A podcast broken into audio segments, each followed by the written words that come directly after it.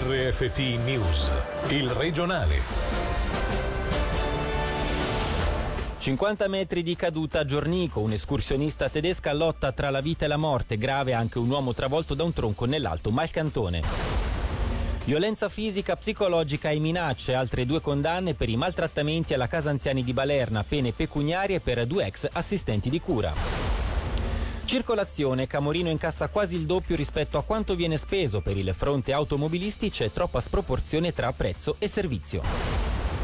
Tasse Ticino, cantone della proroga, solo uno su tre rispetta la prima scadenza, fra poco Vox Populi tra chi rimanda e chi fa fatica a compilarle.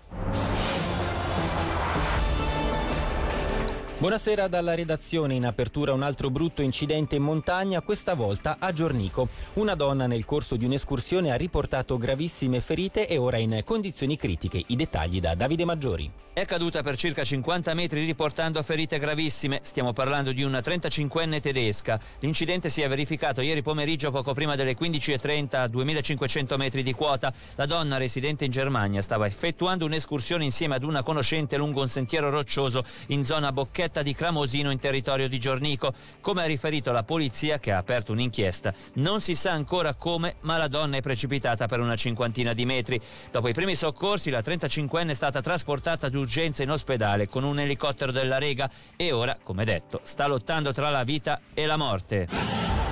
E nel pomeriggio di oggi è avvenuto anche un, un, infortunio a Mugena, nell'Alto Malcantone. Un uomo è stato travolto da un tronco mentre svolgeva alcuni eh, lavori riportando ferite gravi.